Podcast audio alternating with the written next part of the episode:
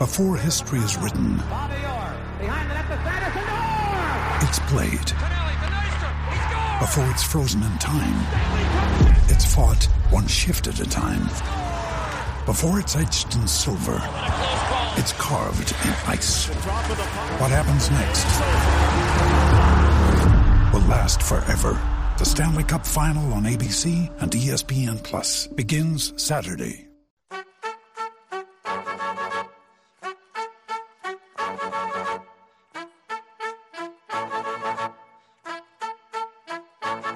Aaron Hogan, Rod Babers, Hook 'em Up, 1019 AM 1260, The Horn. I woke up to the morning sky first. Oh, yes, sir. And yes, ma'am. You had better. Well, let's get them up. Let's get them going. It is Hook 'em Up with Ian Rod B on a Thursday. That is right. Four days and about 14 hours to the Longhorn Showdown with Washington in the Sugar Bowl semifinal round of the national championship, and we are all over it after a couple of days of well-earned download time. We are back at it and ready to go. Five hours of tremendous conversation begins right now on this Thursday, and we have a lot to talk about. A lot of Texas Washington conversation. We're from Steve Sarkisian and Kalen DeBoer, the head coach of Washington. The Horns and Huskies are on the ground in NOLA, New Orleans, as of yesterday, and they will really start to drill down on the game week prep and the uh, final preparations for that big game on Monday night. Uh, we will talk about it for the next five hours. Also, start to preview Week 16 in the National Football League, which kicks off tonight. Also, there were four bowl games yesterday and last night. Four more coming today, including the Alamo Bowl down in San Antonio, which promises to be a good good matchup. We will preview that as well.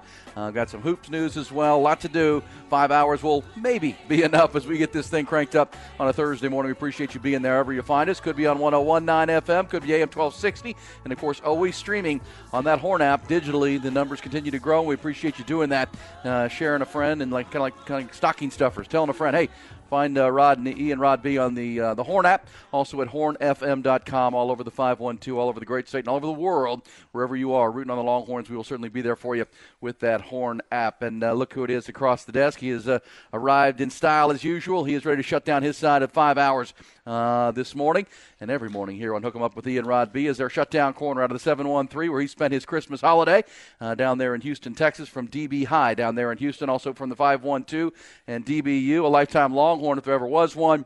He also spent four years in the NFL, now 16 years doing great radio and media here in Central Texas and uh, throughout the great state.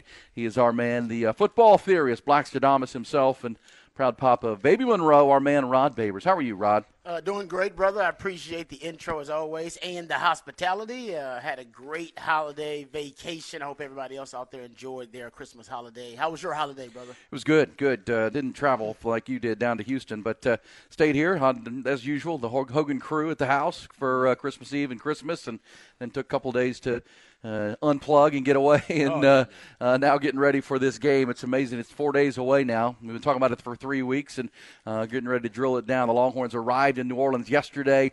Uh, Steve Sarkisian met with. Uh, they did a, uh, a bowl press conference yesterday, which we'll hear from Sark and Kalen DeBoer, and uh, uh, you know we're looking forward to that. But how was yours, my friend? I know you went down to Houston uh, first for Christmas for you as a papa. Yeah, it was. It was. Uh, it was fun. Everybody down in Houston officially got a chance to meet the baby, so it was. Uh, it was jam packed, but uh, it was good stuff, man. We actually uh, uh, got a chance to uh, see some folks from Louisiana. They came down, uh, so it was one of those uh, big Christmases. Everybody wanted to see the baby, so it was. It was one of those uh, filled with a lot of uh, those those sentimental moments. Good. That- those first time moments you won't be able to lot of- recreate. So, well, and take pictures because Yeah, it goes yeah, fast. Yeah. oh, it did. Oh, got tons of. I, I need a new phone. I, it's just I need. I got to go to get a new phone a, ASAP. I got so many damn pictures of the baby. Like my now my apps aren't working and stuff. My memory is all is all filled up, and it's all just baby pictures. It used to be just snapshots of stats and little nuggets and stuff I wanted to share with you guys. Still got that, but now I got twice as many baby pictures. So got to get a new phone. But that's a good problem to have. Also, a good problem to have uh, is uh, you know having to keep up with all the great folks in this community who serve this community, and they do it each and every day. And I know you guys enjoyed your holiday, but uh, we want to make sure that we show uh, some love to those who serve our society, built on the selflessness of service, uh, whether it be God, country, or community. We appreciate each and every one of you, the teachers, nurses, first responders, uh, the soldiers, uh, the officers of the law. You know who you are. All you can name each and every one of you, but uh, just want to say thank you, like we do every morning. on Hook 'em up.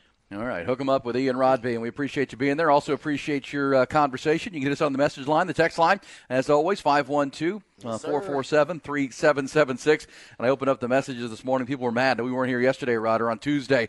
Uh, we no, Yeah, we, we, not- you, you and I haven't taken a, a show off since July when everything went down, uh, maybe early early Sep- early August. But uh, so we've been grinding pretty good. Take a couple of days, and yes, uh, we, we appreciate that you wanted us to be there to uh, talk about the weekend. But uh, it was good to get away, Talk about the decompress a little. Cowboys, huh?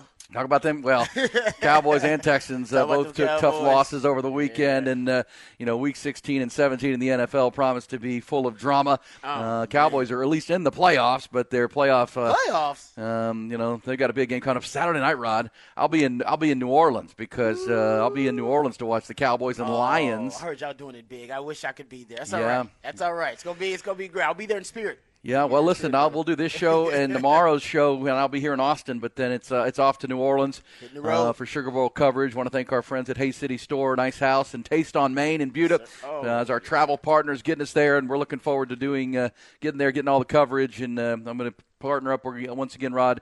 We in the station with Bobby Burton and the On uh, Texas football crew. Mm-hmm. Uh, for some pregame coverage and uh, getting you ready for this game, so I'll be out there. So yeah, that's for. I think maybe I'll go over to Harrah's, Rod. I'll go to Harrah's and watch the uh, the Sugar Bowl. I like it. Um, not the Sugar Bowl, the uh, the Cowboys and Lions, which is a really big game in the NFC, safe to say. So we're looking forward to the weekend. We're also looking forward to this game. Uh, four days out. Hey, can we dive into the headlines? Get you caught up on the news. It's a very busy Thursday morning. A lot going on. Make sure you're caught up as you get up and out. Top Gun Rentals and Lawn Equipment. New location coming for Top Gun. We'll tell you about that. They start, uh, we start with college football. The third-ranked Longhorns arrived in New Orleans yesterday for a final few days of on-site prep for their showdown with second-ranked Washington in the Allstate Sugar Bowl Monday night. It's part of the semifinal round of the college football playoff. Texas head coach Steve Sarkisian led his team off the plane yesterday and believes his squad is ready to enjoy their trip to the Big Easy while maintaining focus on the task at hand.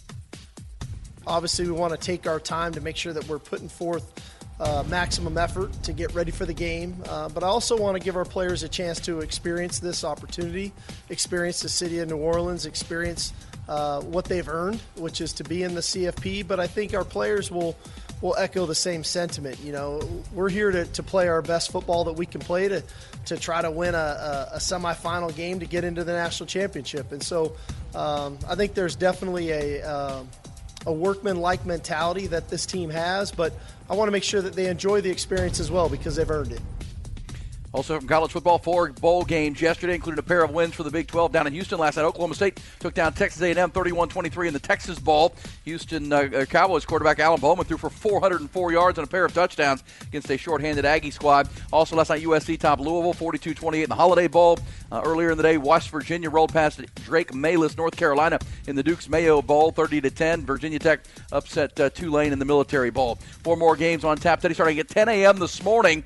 SMU will face Boston College in the Fenway Bowl in Beantown. That'll be followed by Rutgers and Miami in the Pinstripe Bowl. NC State meets uh, Kansas State in the Pop Tarts Bowl in Orlando. Then uh, tonight should be a good one down at the Alamo Bowl in San Antonio. 12th ranked Oklahoma facing 14th ranked Arizona. If you missed it on Tuesday night, congrats to Texas State. Their fifth year linebacker Brian Holloway returned a pair of touchdown interceptions for touchdowns. Jameel Jeter ran for three scores. They led the Bobcats to their first ever bowl win in the First Responders Bowl. First, uh, first one ever for the program, 45-21. Congrats to them. NBA last night, Phoenix down Houston, and the Mavericks lost at home to Cleveland, 113-110. Earlier in the day, NBA owners officially approved the sale of controlling interest of the Dallas Mavericks from Mark Cuban to the families that run the Las Vegas Sands Casino Company for somewhere in the neighborhood of $3.5 billion. College hoops, fifth-ranked Texas women finished off their non-conference schedule a perfect 13-0. They whipped Jackson State yesterday at Moody Center, 97-52. They will open Big 12 conference play Saturday afternoon in a big one, hosting 10th ranked Baylor. Horn Headlines brought to you by Top Gun Rentals and Lawn Equipment. Don't be a ho ho ho. Bring anything on Foster Village's Amazon wish list on our Facebook page and get up to 20% off your rental or purchase. TopGun.net, we'll shoot you straight. You know, one thing we didn't get a chance to talk about, and we'll get into it a little bit when we go behind the burn orange curtain. Raj Rand. I mean, we're talking a lot of Texas, Washington, obviously, all day long. We'll hear yeah. from uh, Sark and hear from Kalen DeBoer. They both did their uh, Sugar Bowl press conferences when they got down there. So uh, we, they're, they're pretty short, too. They're like seven, eight minutes. So we, we'll just play the whole thing. They just, both just got off the yeah, plane, right? Yeah, exactly. Um, but the the offensive line for Washington won the Joe Moore Award. We'll get into Yes, that for yes. the best offensive line um, in the country. That was a little surprising. We'll get into some of the details about that, but it, it wasn't surprising. But it's uh, the their road to get there. I think is a is a little unorthodox. Um, so I, I will, I'll, we'll get into that a little bit because their offensive line that's going to play a huge uh, role in the in the matchup. I was listening to an interview with Chris Petersen, former Washington Huskies head coach, who had been in the college football playoff actually against Alabama. Um, I believe, but uh, was Sark on? Sark actually was an analyst, I believe, maybe on that Alabama staff around that time. Remember, that's when he said that's when he was really impressed with PK, I believe right? That was what that, was, that matchup. If yeah. I'm not mistaken, he, he referenced that. But either way, Chris Petersen said he thinks the key matchup will be the offensive line for Washington versus the Texas defensive line and defensive front. He said uh, Washington is the best pass protecting offensive line in the country. You can make that argument. Only allowed 18 sacks in the last two years, and the Texas defensive front. You could argue there's no better. There's there's no uh, more uh, pronounced strength for Texas all throughout the season than the best D tackle duo in the country. Yeah, well, and we've talked about it for, for a few weeks now. Rod, getting ready for this game. I mean, pressure on Michael Penix, Penix is going to be a key. Uh, that you can't let him stand back there and uh, you know throw to his his you know trio of receivers against the Texas secondary that at times can be susceptible, especially with the Derek Williams suspension and others. So, I mean, to me, pressure on the quarterback is is massive. Uh, can they get it against, as you said, the Joe Moore award-winning offensive line? I know Longhorn fans have made a lot about the the, the 280-pound center for Washington. That uh, can he hold up against T'Vondre Sweat, Byron Murphy? this is what the chess match is, Rod. Both teams should be healthy, or at least as healthy as they've been since the start of the year. Both teams have had a month to prep for it. Uh, what does PK bring to get pressure on Michael Penix? What does uh, Kalen DeBoer and his group do to protect their quarterback? Because uh, I don't think they're going to be able to run the football. I know they were able against Oregon in that uh, Pac-12 championship game. They kind of pulled the surprise party and 28 carries for the running back. I don't know that that's going to work against Texas. We haven't seen anybody run on Texas this year, but uh, Michael Penix certainly can be efficient in the passing game. And as you've talked about, Rod, going down the field, but you got to have time to do that, right? So that becomes the the really. The, I would I would agree with Chris Petersen. That's the the key matchup of this game in my mind. If the Longhorns can get the better of it, they've got a real chance to win that game. Uh, but Michael Penix is a dangerous player when when when not pressured. Yeah, and you know you were just you know kind of referencing it there about the running game. I don't. They're definitely not going to be able to run at Texas. That's pretty much the Andre Sweat, Byron Murphy, Alfred Collins. They can't run at Texas. Ford. Um, teams try to run either around Texas or at the edges of Texas that's their best chance. Or they have unorthodox, uh, unconventional run games, which are the quarterback run game. Uh, we've seen teams use kind of the uh, extension of the run game, which are screen passes, um, or the uh, if you look at the end arounds, remember the, the wide receiver uh, reverses and the end arounds that Oklahoma used against Texas. That's really the only way to truly run the ball against Texas, and they can deploy some of those strategies and techniques.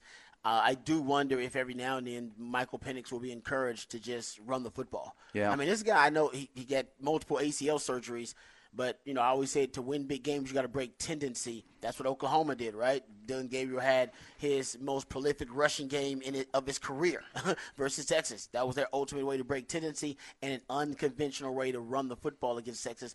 Not saying they're going to do that a, a, lot with Michael Penix, but this guy's a track star in high school before his ACL injuries, and he can move. They move the pocket actually a lot. That'll be one of the ways that they try to neutralize the in, interior pass rush for Texas. They'll just move the pocket and have him roll to his left or roll to his right. Um, that's why the edges for Texas are key and how they how Texas decides to fortify those edges. So it'll be yeah, it's a chess match going on, a continuous chess match. I, am with you. I think they'll shut down the conventional running game. Right. But what about the unconventional running game? What about the extension of the running game? What about them deciding, you know what, we're going to attack the edges? Which Dillon Johnson, most of his runs are actually to the edge. They want to run to the edges. And he had the big game in that Pac-12 championship game against Oregon uh, as they improved to 13 and 0. you know, it's funny talking to a lot of Longhorn fans through the holiday and just uh, you know previewing the matchup. You know, fans do this. Fans will find the worst performances of their opponent, right? Well, what about the Arizona State game, and what about Oregon this State Oregon game. State game? Yeah. Well, you can find those for Texas too. I mean, Yeah. Texas fans will find their best performances against Mm-hmm. Washington. Tech, Washington, yeah, Yeah, yeah, yeah. Oh, man, have you seen us? We've been what about boxing people. Yeah, what- well, but I always remind people, that, hey, look, y'all, they're 13 and 0. They're 13. That's hard to do. They won 'em. It's very difficult to do. They won those games. So I would give, just like we'd give Texas credit for being resilient and finding ways to win tough, hard-fought games on the road against Houston with an injured quarterback, and uh, finding a way to, to, to rally back and, and beat K-State with around Maalik Murphy uh, without your starting quarterback. I mean, those are that's that's signs of resiliency. Uh, both yes, teams have them, yep. and both teams have really good players. I mean, Texas probably has the better and more talented overall roster. Uh, but at the same time, man, their their their goods are pretty good. Uh, their goods are really good. They're going to have an NFL quarterback, uh, three NFL receivers, and here's the thing, Rod, about that Texas defense and the pressure and PK. You know, last year the Longhorns lost 27 to 20 in the Alamo Bowl against the same team, and the Longhorns didn't have a single sack in that game, and they didn't have a single tackle for loss in that game. Uh, so that that that has to change no in this game. Plays. Yeah, they didn't force a negative play in the game. They had one interception that was Jerrin Thompson uh, in that football game. I mean, you I was I know you've gone back and watched that game several times. I was I was at it at the game and um, going back and looking at some of the. Uh, the it, it's amazing Texas only lost by seven points. I mean, it felt like Washington controlled the game, uh, having having uh, been there. But at the same time, Texas has to impact impact Michael Penix more. Uh, they know that. Uh, they've got to come with a strong game plan, both sides of the ball. If they do, you give. I think Texas has a real chance to win this football game without a doubt.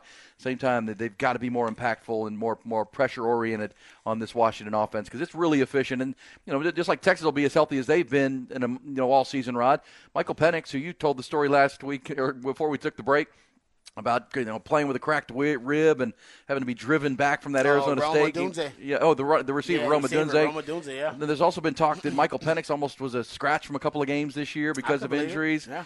Uh, you know, obviously Quinn missed a couple of games for Texas. It's just both teams are healthy. Both teams have really good coaches and coaching staffs and have had a month to prepare. That's what, what is going to make this a really, really fun football game to, to, to chew on and get ready for and then take in on Monday night. Yeah, I'm glad you uh, brought up the the health in that same Chris Petersen interview that I referenced, and maybe tomorrow I'll try to get some pieces of that and we can actually uh, listen to it. But he also talked about how there's so much time off now that coaches are balancing trying to infuse some physicality and some intensity into practice, but you also just want guys to be healthy. Yeah. Their, you, you, your biggest fear, he said, as a coach, is to have guys get injured in practice. Right? He said you you safeguard against that uh, for you know at all uh, at all costs. And I think he said he even regretted later on in his coaching career um, being a little too soft during the bowl practices because he just wanted guys to make sure they were healthy um, for whatever bowl they had. Of course, if it's a big bowl like this, so I think Sark and most coaches, if he referenced that, are probably, in, from my experience, they err on the side of caution. That's why the young guys get so many reps. The older guys, they get reps, and even Sark mentioned this, and we'll talk about this when we hear from Sark. Um, he's talk. He references they went good on good to avoid the I don't know the the kind of lackadaisical maybe malaise that could set in when you had that much time off and you went to go hang out with your family and you you know I mean you you you, you, you really talk about that downtime. You know you've been riding this this in, intense high all season long um, on this regimen on a schedule you know, crystallized focus, and then it comes this period where you relax and you exhale. And he always talked about guard, and guarding against that is important, but also, hey man, you can't be hitting at practice too much when you got that much time off because guys are going to get hurt this late in the season. That's why guys are as healthy as they are because coaches don't really hit in practice. Not with their not with your frontline guys. Sure, your younger guys are getting a lot of that work yeah. in the bowl uh, practices. And trying to improve your depth for the long haul and, yeah. and, and, for the good of the program. And you're right. I mean, we saw that uh, go back with Texas, right? I mean, they, they played the Rice game to start the season, and they weren't nearly as physical as Sark wanted them to be. If you remember, mm-hmm. knowing they were going to Alabama the next week, yep. and according to Sark, they got real physical in practice that week, saying, "Look, we, we're going to get smoked if we go up there and um, you know because they couldn't push Rice around in week one, and people are like, oh my gosh, um, they got pretty physical. So you wonder now that they're in New Orleans. You just heard mm-hmm. Sark in the headlines talking about we want to enjoy the Big Easy in this trip. They've earned that, but at the same time. You may need to, you may need to, to roll the dice a little bit, Rod, and get get head on head here a little bit. Yeah and these last couple of workouts before. But you know, as you said, it's the it's what keeps coaches up nights. It's somebody will get a key player will get uh, you know rolled up on, up or, you know, practice, just a freak you know, freak thing because you yeah. go too hard. Never forgive yourself as a coach. you won't. You're like, oh man. Yeah, you've you got to this point and you're you, you've gotten fresh and healthy, but you also got to get game ready. I mean, you know, Yeah. boxers talking about it, right? You got to you got to Exactly right. spar. Yeah. You got to you got to take on take on some tough competition ahead of uh, that big big bout, or you you, you might get knocked out in the first round if you're not careful. That's exactly That's the right. way that can go. Also, before we took uh, took the break, Rod, and uh, enjoyed the holiday. Uh, we'll get into this coming up throughout the Burn Orange Curtain as well. But the Longhorns received a couple of Christmas gifts right ahead of Christmas that we didn't get to talk about. But on Friday night, right before the signing window closed, Aaron Butler, highly touted four star wide receiver from Calabasas, California, kind of looks like on film an Xavier Worthy kind of player. He He, chose the Longhorns over Washington and Arizona. Comes from California, likes X X Man. He you know rounded out the Longhorns at least early window high school uh, class. 23 players. Uh, the fourth wide receiver. Remember back on uh, Wednesday of last week when Sark did his press conference, he talked about we're not probably not done at wide receiver. Well, we were wondering who that was. One of the names we threw out there was Aaron Butler, and he became uh, the Longhorns' 23rd high school prospect on Friday night. Six foot, 170 pounder, legitimate track speed rod. Uh, you see him out there running the 200 meters and you know 21 and a half, and um, once committed to Deion Sanders in Colorado, also committed to USC at some one point along the process, ends up signing with and is officially a Texas Longhorn. Then on Saturday, the Longhorns received their third major transfer portal commitment when UTSA edge rusher Trey Moore the nation's number one rated edge rusher, according to On3 Sports and other um, outlets out there. Rod chose Texas over Alabama. So that really means the Longhorns hit on all three of their top portal prospects through the portal season. Uh, Clemson safety Andrew Mukuba, the local product, uh, Houston receiver Matthew Golden, and then the UTSA edge rusher Trey Moore. All three will be uh, joining the Longhorns in January. Yeah, mean, we talked about how Texas was very selective in the transfer portal. They wanted to supplement the uh, roster with transfer portal guys, but still have a homegrown, organic approach to building the roster through just you know regular recruiting, or let's say traditional recruiting. And the guys that they, they pinpointed were, you know, Matthew Golden. They needed a guy as soon as as soon as he was in the portal available. I don't know, 48 hours, a 48 to 72 hours, and he was already committed to Texas. Uh, the Trey Moore one obviously took a long time, but from everyone that we talked to and a lot of the insiders, they were pretty confident that Texas was going to be, you know, the one of the front runners, if not the front runner, to get his commitment. And Texas you know, they they didn't seem like they were interested. I didn't hear a lot of names about pass rushers in the transfer portal. It seemed like he was the guy that they wanted in the Well, transfer. they wanted production, and you talked Yeah. about that from the very beginning. Guys who have produced on the field, not Yeah. star prospects, what they were coming out of high school. Dudes who have shown up and played. And Matthew Golden, uh, Andrew Mukuba, and uh, Trey Moore have certainly done that. I mean, three seasons for Mukuba, certainly two seasons for Trey Moore as a disruptive force for UTSA. And it's, uh, you know, you give Trey Moore the the credit that you know coming out of high school at Smithson Valley, he didn't really get recruited. Like, Again, got caught up in that COVID you know, era, which a lot of players did. And so he, he took his time. He took his time. He went to Alabama. He went to Texas. He really, uh, you know, went through the recruiting process. Uh, this is probably his last move, and uh, ends up choosing Texas. So uh, three guys who I think can be, you know, whether they're starters or not, impact players. Impact players immediately. And we saw the Longhorns hit on some impact guys last offseason in the portal as well with A.D. Mitchell will be a big fe- feature on uh, on Monday night. Also, the punter Ryan Sanborn was a key guy that they targeted and uh, brought in, and he was um, you know exactly what they wanted in the punting spot on the specialty teams.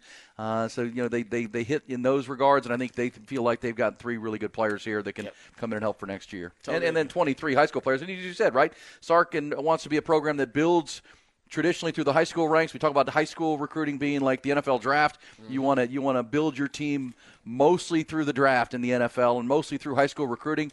But then, as you said, supplement and uh, dabble in free agency, dabble in the transfer portal. But guys that you know can play. You've seen it. They've produced and they fit what you want to do culture wise. Yep, totally agree. And I mean, most of, you got most of that class uh, from 2024 is going to be coming in early. I mean, Oh, my got, gosh. I believe you know 20 early enrollees if you end up counting the, the transfer portal guys too. So you- you're going to get an infusion of talent, and that's the talent acquisition phase that you're dealing with now. Instead of just recruiting and transfer portal, you're just looking at it like you said from a more professional standpoint because of NIL, it being uh, you know inextricably linked to the transfer portal, and now in recruiting too.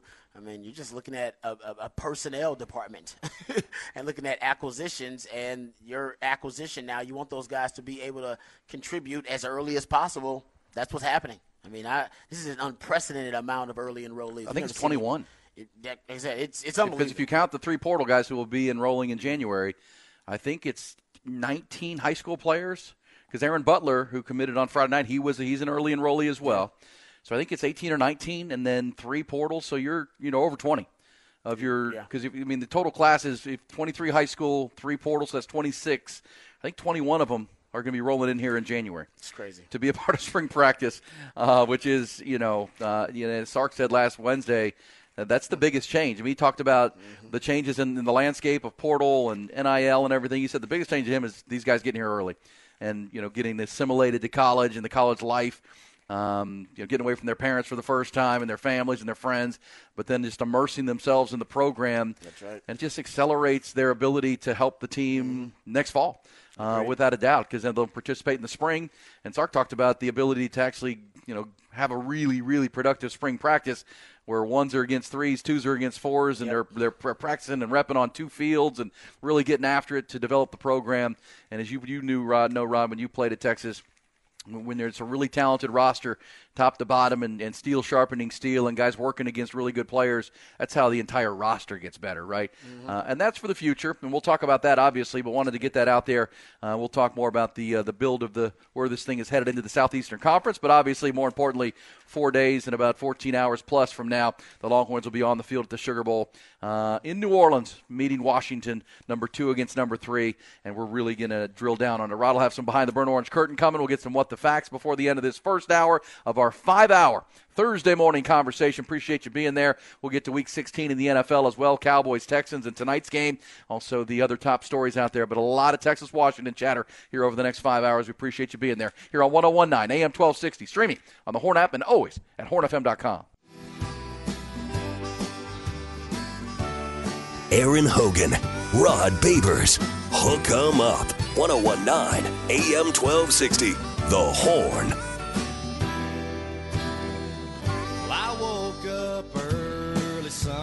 Hope you had a great uh, holiday season. myself a piece of toast, Merry Christmas. Uh, happy Kwanzaa, which happened uh, on Tuesday, I believe, was Kwanzaa. Hey, there you go. Man, man, whatever Shout your your uh, your holiday season was was all about. We appreciate you being back with us. We took a couple days to um, unplug and decompress. We're ready to roll. We got four days to the uh, Sugar Bowl. We've got uh, bowl games tonight, including something called the Pop Tarts Bowl, Rod, which we'll preview coming up. The Pop Tarts. Bowl. Formerly Bowl. known as the Camping World Bowl, formerly known as the Champ Sports Bowl, whatever the game is in Orlando. And I think there are 32 players for both teams tonight, K State and NC State in the pro, in the portal. So we can we call it the transfer portal Pop Tart Bowl potentially. And it's amazing to watch. Is is it fair to say the bowl games, Rod, are going the way of the flip phone, uh, real fast here, to where you almost aren't sure if they're on or not? And I was watching the A and M Yeah. game last night, and it's like who's on their team. They, I think they only have like 48 scholarship players available for whoever was coaching their team last night. I don't even not even sure. I'm with you. Elijah Robinson, who's on his way to Syracuse. I don't whatever. Mike Elko's up in the booth on TV, It's hard to keep up, man. it, and it you know. Between that and the eligibility of guys, you have no Oh, yeah. idea what's going on. Yeah. Now Oklahoma State seemed to take the game pretty seriously last night because uh, they rolled it up on the. Aggies, and Ollie Gordon had another hundred yard game, and uh, the Doak Walker winner, Alan Bowman, threw for four bills, and they torched the Aggie secondary. But you know that's hardly looks like what the, what the Aggies are going to be moving forward. They hope. But uh, either way, that that was last night. Tonight there are four more games, including I think the Arizona Oklahoma game could be a pretty interesting game. The Alamo Bowl typically delivers as far as entertainment value, and that's tonight. That's the eight o'clock kick tonight with uh, Oklahoma and Arizona. How about Brent Venables in the lead up to that game saying, "Man, watching Arizona on film, this this might be the best team we've played all year long." Wow. yeah. Is he really? That's an insult. Oh yeah. Oh, Straight trust me, that's a face. backhanded slap at the uh, the Come burnt on, man. orange for sure. Best Uh, team you played all year long. Come on, Brent. What? Why would you say something like that? Because he's a Sooner, I guess. I don't know. Come on, man. Yeah, uh, you know, that- you know, he was trying to pump up his opponent and and give them some credit, but obviously that also smacks back at everybody in the Big 12, including the Longhorns. Uh, yeah. Now, because they didn't play anybody in the non-conference, let's be honest about that. They played nobody in their non-conference schedule. But you And- got there's a team in the college football playoff. Yeah. You talking about Yeah. the best team you played? They're they're, a good team. They're- I mean, but come on now, that's ridiculous. maybe if he said the maybe One of all you had to do is put that. if he really wanted to stick the dagger, he could have said that's this, this might be the best team we we didn't beat this year. because they, of course, they beat Texas. Yeah. Uh, in that great game up at the Cotton Bowl. But either way, we'll get you ready for the bowl games. If you know, if you're, you're you know, we're trying to find the uh, cool stuff. But obviously, the, the big ones are what matters on Monday. Uh, there's some pretty good games into the weekend and huge games this weekend in the NFL, Rod, which starts tonight with, Oh, with Joe Flacco and the resurgent Cleveland Browns hosting the New York Jets tonight. Also coming up in our What the Facts, Rod, I'll get you this. it would've thought? official now. Looks like the Russell Wilson trade will go down as, as one of the worst trades in NFL history. Uh, with the news coming out of Denver yesterday that Russell Wilson's going to get benched and then Benched. get cut uh, by Sean Payton. We'll get you details on that. But right now, can we go behind the burnt orange curtain because it's all Texas, it's all Washington, it's the Sugar Bowl. Let's hit it. and they were asking themselves the same question. What is behind that curtain? The Longhorns uh, arrived in. Um, they arrived in, I believe, New Orleans on the 26th, and so did Washington, if I'm not mistaken. And when they got down there, of course, uh, they were welcomed um, by uh, a lot of uh, the uh, bowl uh, officials and a lot of the Longhorn fans, actually, uh, who are already down there too, celebrating and having a good time. They decided to spend their holidays down in New Orleans and get ready for it. But they also spoke to the media, both coaches, Kalen DeBoer as well as Steve Sarkisian, but about eight minutes, so it's not that long. Um, so we can play the whole thing and then discuss what Steve Sarkisian um, spoke about. But here's Steve Sarkisian at the Sugar Bowl introductory media availability for the coaches. Uh, well, this is uh, exciting for the week to finally be here. Uh, we, uh, you know, when you when you play a conference championship game and then you don't get to play again for another month, um, it takes a while, right? There's a process to get to that point too. But to uh, finally make it to New Orleans, I got my beads on. Feel good. I know our, our team's excited. Uh, we're excited to play. a quality opponent University of Washington. A ton of respect for them in the Allstate Sugar Bowl, which is which is a great honor in the CFP. So, um, great opportunity. Uh, fortunate to be here, and um, looking forward to the ball game in a week. Coach, the way you've recruited the New Orleans area, is this starting to feel like a second home for you? Well, I, I just think the natural proximity helps us. Um, we, we joke sometimes on the staff, we never know when East Texas ends and Louisiana begins, right? And so, uh, from a proximity standpoint, it, it's very natural for us to recruit Louisiana. Uh, naturally, we have a couple coaches on staff who do a heck of a job uh, recruiting recruiting the state. Uh, we've been fortunate to, to sign some really good players uh, that, that are really good on our team right now, and, and hopefully that can continue. Uh, we know that this state produces a ton of talent, and so uh, for us to be able to, to make some inroads here recruiting and now to be playing in the Sugar, Sugar Bowl, um, it's, it's naturally, you know, I think helpful for us. Coach, you've uh, you've been in bowl games, and you've also were in a playoff situation at Alabama a couple of years. How do you treat this different from a regular bowl game, and what have you done to uh, maybe Im- implement the? What, what did you learn first from being in Alabama in the playoffs like that, and what have you done to implement that this this week? I think I think one of the keys is you do a you do a lot of the structural work from a game planning perspective back home, right? Because we have so much time. Um, you know, we kind of take a week to really implement what we want to do when we're back at home. Uh, when we're here, obviously, we want to take our time to make sure that we're putting forth uh, maximum effort to get ready for the game. Uh, but I also want to give our players a chance to experience this opportunity, experience the city of New Orleans, experience uh, what they've earned, which is to be in the CFP. But I think our players will will echo the same sentiment. You know, we're here to, to play our best football that we can play to to try to win a, a, a semifinal game to get into the national championship. And so um, I think there's definitely a um, a workman-like mentality that this team has, but I want to make sure that they enjoy the experience as well because they've earned it. Uh, Steve, obviously you are peaking at the right time at the end of the year. Now you're a month off. As an offensive guy, how do you keep an offense in rhythm and in sync when you to, don't get to play for a month? Yeah, you know, I, I think part of it was making sure that we did enough good on good in practice, uh, especially early on in the prep, that we kept uh, the speed of, of the competitiveness in, of what a game would feel like in a practice setting. Uh, not necessarily to scrimmage all the time, but um, at the line of scrimmage, offensive linemen need to feel the speed and physicality of our defensive line. Uh, our DBs need to feel the speed and the rhythm of our passing game because that's that's critical to you know when that ball gets kicked off next Monday night it's gonna it's all gonna be fast and so we have to make sure that we're playing as to, to our tempo and to our speed uh, I think too you know when when you implement implement a game plan uh, what I've learned is you, you don't want to give it to them all at once uh, because ultimately then it can become monotonous um, and so we, we try to kind of kind of keep giving them things as the day comes and to keep their interest really perked and, and on point and make sure that practice is upbeat and, and energetic and that we've got a lot of positive vibes going in our building and on the practice field and, and, uh, and I think that our guys have responded well to that.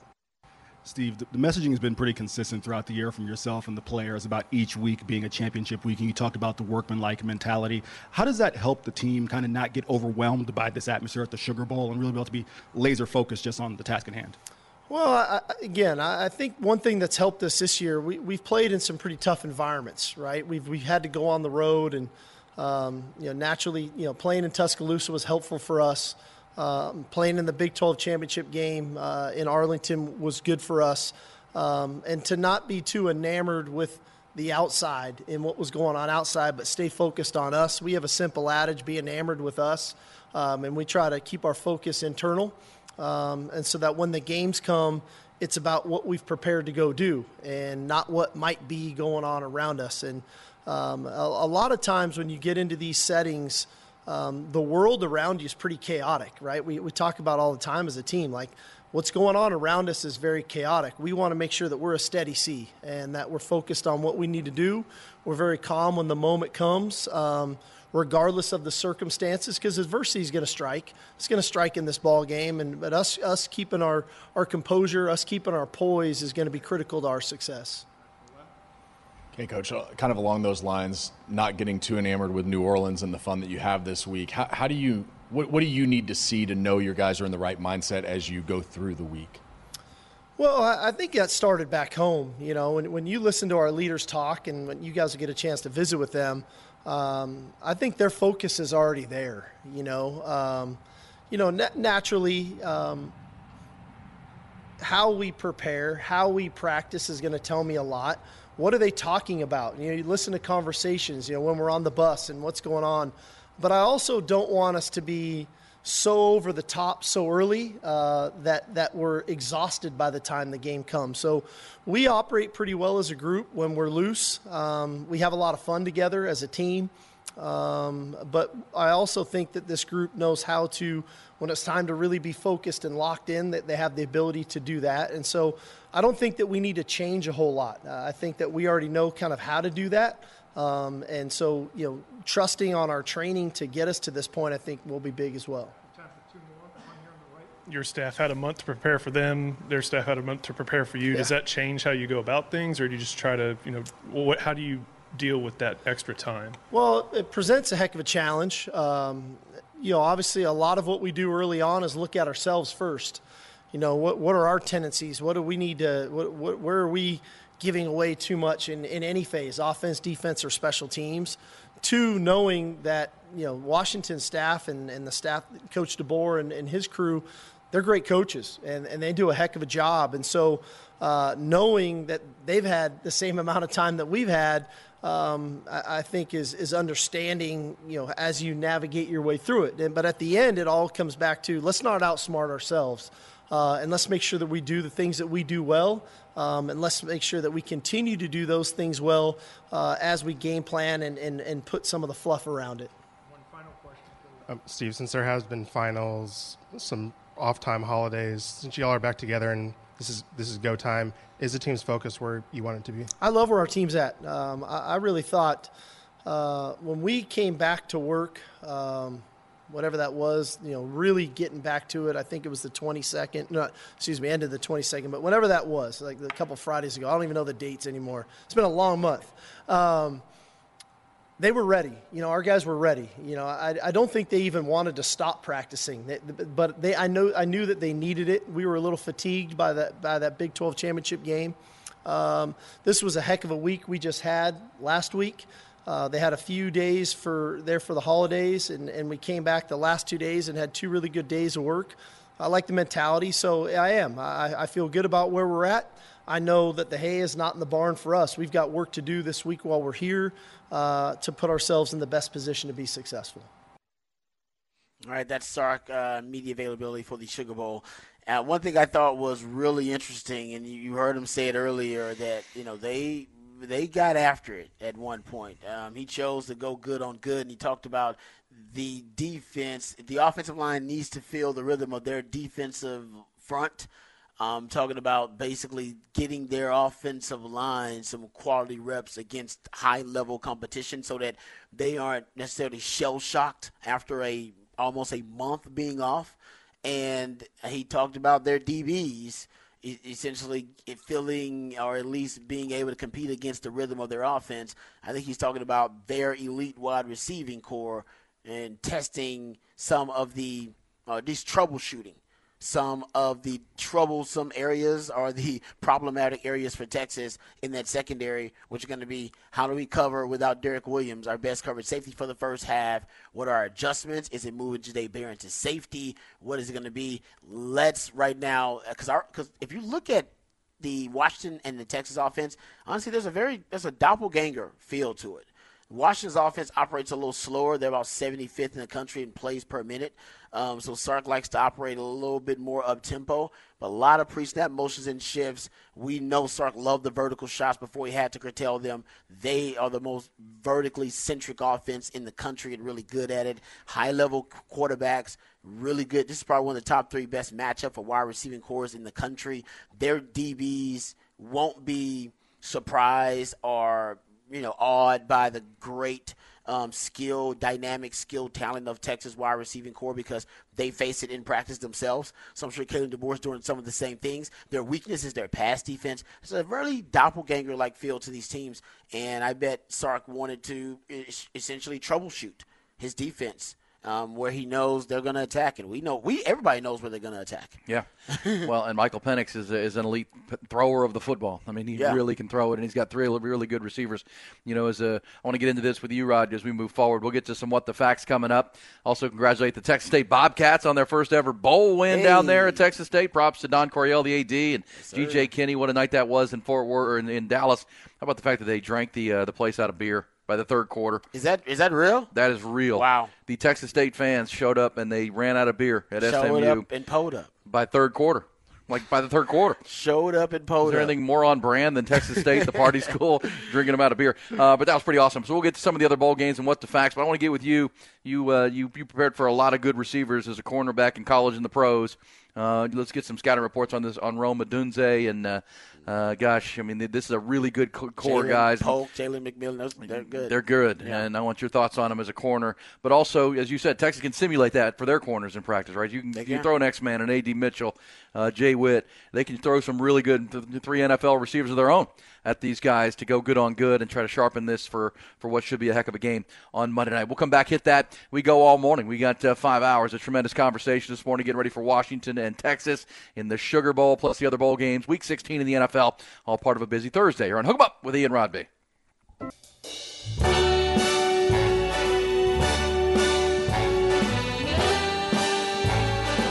Aaron Hogan, Rod Babers, Hook 'em Up, 1019 AM 1260, The Horn. Start spreading the news. I'm leaving today. I want All right, Rod to Babers, you ready for some what the facts, including the uh, Big 12 off to a 3 0 start so far in their bowl Hey. games. 3 0 start. Congrats to the Big 12, baby. West Virginia 30, North Carolina 10, Oklahoma State 31, Texas A&M 23 last night. Kansas rolled over UNLV out there in the uh, guaranteed rate bowl in Phoenix 30 uh, 49-36. So 3 0 so Guaranteed rate bowl? Yes. Wow, there you go. Yes. How much do these bowl sponsorships cost? Ah, it depends on the bowl. I'm not sure. Just surprised that like Barstool hadn't jumped on one of these. They do I'm have sure one. they will. Do they have Barstool one? does? The Arizona Bowl is the Barstool Bowl now. All right, there I think it already. There you go. I, I think uh, it might be coming up soon. I, it might have happened. I don't know. Bowl season doesn't mean the same to me anymore. I, I, like I said, I don't pay attention, so I don't really. If your school's in it, and much. because somebody mentioned Texas State. I mean, we mentioned Texas State. I mean, give props to that was huge for that program. I mean, uh, uh, to to be you know that was a day after Christmas night game uh, or late afternoon into the evening uh, up there in Dallas, and you know that's the first time that program's ever been in a bowl. So it, it does mean a lot to them.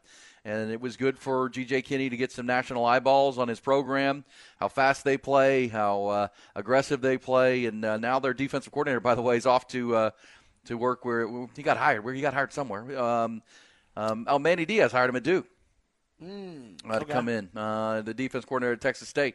So you know that that's good. But again, for in a large measure, measure, bowl games don't mean what they used to. Same time, Big 12's three and zero so far. Three and zero. Three and beautiful zero. thing. Three and zero. Uh, yeah, you're right, Ty. It was a 2022 Arizona Bowl, so they already jumped on it. I'm late. They might not be doing it this year. I, I don't know. I don't know You, they- you I know, don't you know know. how they think- roll. It's very. Uh, it's It was a commit to the bit thing. Commit to the bit. That They, had, they had Big bit. Cat. If you know who Big Cat Dan Katz is, he sung the national anthem, and they had like one of their employees uh, come in on uh, like he he dropped in from a plane before the game. Nice. They did it. They had a few of their employees call the game. It was cool. Nice. All right. Well, I remember, Ticket, our friends at Ticket City had a bowl game for a while. That's Ticket right. City Bowl up Shout in Dallas. out. Played at the Cotton Bowl. Yeah. Shout out to Ticket City. you can get one. Pop Tarts has one now. Pop Tart. That'll be the Pop Tart Bowl. Pop Tart Bowl. Pop Tart's making a comeback or something? Like, I guess. I don't know that they ever went away. My Yeah. kids love Pop Tarts. The weirdest one to me is how the Tostitos. I Like I think of Tostitos Fiesta Bowl, and now it's the PlayStation Fiesta Bowl. That doesn't. Oh, yeah. That doesn't Well, roll yeah, off the tongue that- as much as well. Well, that's well, none of them. I mean, that that Pop Tart Bowl, which is tonight or today, was the Camping World Bowl, and it was Yeah. the you know Right. this and that bowl. It's been you know they they're they're looking for a sponsor every year. Yeah, exactly. They they like I think they like rotating the sponsorships actually now instead of having like one main sponsor because you have so much obligation to try to please that sponsor and you know to uh, the exclusivity. Yeah, all right, yeah, yeah. having that one sponsor. Now they're like, no, we can pitch it to anybody. We can pitch to anybody, and we can pitch to any industry. Now it ain't just one industry or one company. No, no, no. We can anybody. We're up for grabs, pretty much. Well, and uh, you know, We're a you- billboard. Well, look, think about next year. Like, if you think the bowl games this year are, are not as uh, meaningful, and then they've been trending this direction, next year when there's a 12-team playoff and there are playoff games through Mm-hmm. December, because I've always said one of the reasons there are so many bowl games is ESPN, mainly ESPN, was looking for TV programming during a slow Yeah, time in the holiday that- season. Right about that. Uh, so they'll they'll help back them, and they're looking for TV programming when people are taking off time from work through the holidays. Uh, you flip on the TV and it's just on, um, whether you're really paying attention to it or not. Uh, but you know now, like, you know, you, the ESPN's going to be in on you know potentially carrying these playoff games. SMU next plays at 10 a.m. today. Yeah, in the Fenway Bowl in Boston. That's uh, you know what? That's kind of fun. Well, but wa- nobody's gonna watch it. I'm gonna, watching I'm gonna out- start watching it during the show. I'll pop it on. That's ten o'clock. you. Ten o'clock. It'll be on here, Rod. We'll, we'll put it on the main screen here. There you go. But uh, I will say that uh, you know that game is at ten o'clock today. Is that I mean, you played in bowl games, Rod? But to, if you're SMU and you had a great season, you're going to Boston in December. Come on, man. Yeah, I'm. I was watching Virginia Tech play somebody yesterday in the rain. You wonder why guys are opting out and tra- you Oh, know yeah, what I mean? and transferring before the bowl. Why don't they want the bowl? Because some of these bowls are Well, not attractive. if you turned it, it was the military bowl yesterday. It was in Annapolis, Maryland. It was like 50 degrees and pouring down rain. Come on, man. And Tulane was playing uh, Oh. Virginia Tech. I was like, is that even miserable. a treat? Sounds yeah, horrible. exactly. You know, players are like, I don't want to go to that bowl. These, these bowls are not in exotic exotic locations and stuff like that, or picturesque locales. No, uh, they're in places where nobody wants to Send visit. me to the beach. In the, exactly in the winter. Hey, I want to go to that bowl. What's the uh, bowl? that, Bahamas uh, Bowl? Coach Tim Beck went to. Was that it? Oh, Tim the Hawaii. Hawaii. Yeah, Oh, the was it Hawaii Hawaii? He had his shirt off and he had With the cheerleaders, with the dance team? Yeah. I want to go to that bowl. Yes. the less guys opted out. Speaking of opted out, how about this? Nearly 40 players um, have combined um, to opt out or transfer out of the Orange Bowl between uh, with Georgia. Georgia and Florida State? Georgia and Florida State. Tate, Rod- Tate Rodemaker is the Yeah. latest, the quarterback. Yeah, they're close to 40 players, like transferring uh, either or opting out Yes. this bowl game. So, Yes. Man. Yikes. Depleted Uh, I think the game today, K State playing uh, uh, NC State, 32 players in that game have opted out and are either are in the portal. It's just, uh, yeah, I mean, exactly. These, these, I mean, and some of these bowls are actually, I mean, the Orange Bowl is a nice bowl.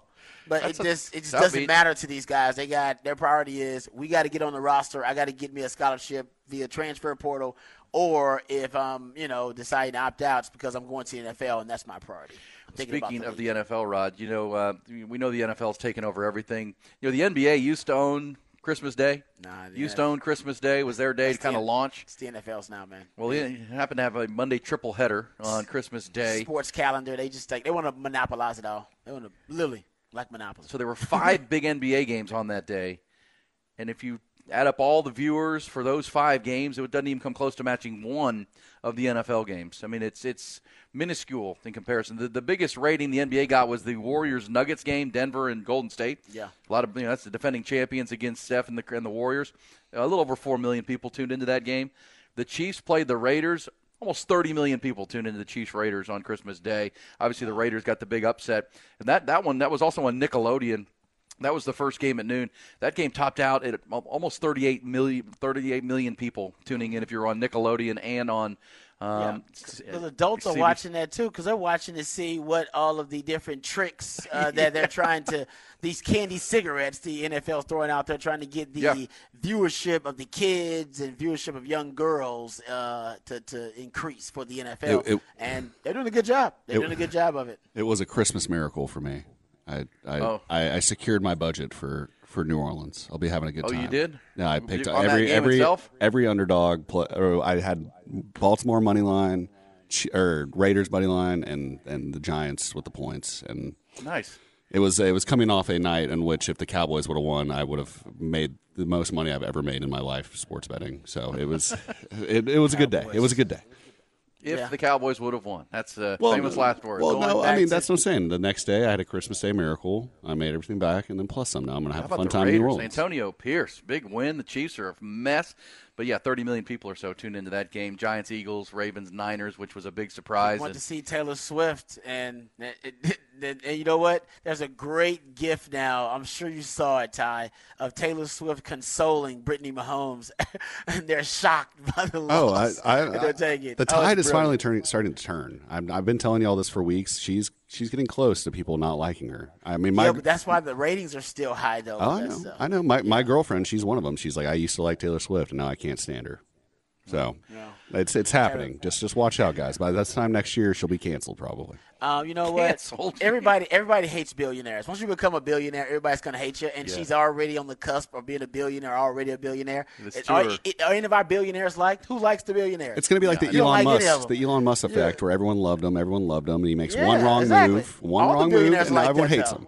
All the billionaires are like that. All the billionaires were beloved at one time, and then they end up being hated. It's like, what happened? Oh, we hate them. Because we just hate people who accomplish and achieve that much. It's Well, natural. That's natural. It Yeah. is, and plus, and if they're on the center of attention like Taylor Swift has been for the last 15 years, Yeah. she was a star at If- 18. There's a lot to hate about you if you're that rich. Yeah. And, you, and you're that front popular. center for that long, right? exactly. Yeah. Uh, just the way that goes. Yeah. I would also say Mark Cuban's a billionaire, and now he's even a further billionaire. Yesterday, the NBA.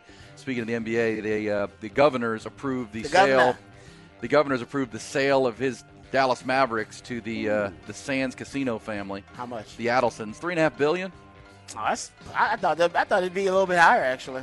And it's such a weird I deal. know, I thought it'd be a little bit Mark higher. Cuban was holding court with the media yesterday, talking about how this is going to work. That he doesn't have an official accepted title of head of basketball operations, but he says I've been told. They told me I'm in charge of basketball. is They're he- not. They're not basketball. Is he people. keeping any stake in it? A small minority stake? Very small. Very small, but he's selling almost all of his majority Yeah. stake. The sale and Okay. agreement does not outline a specific Maybe role that's for why it's Cuban. not as big because it's not, not total ownership. Patrick Dumont will be the team's governor.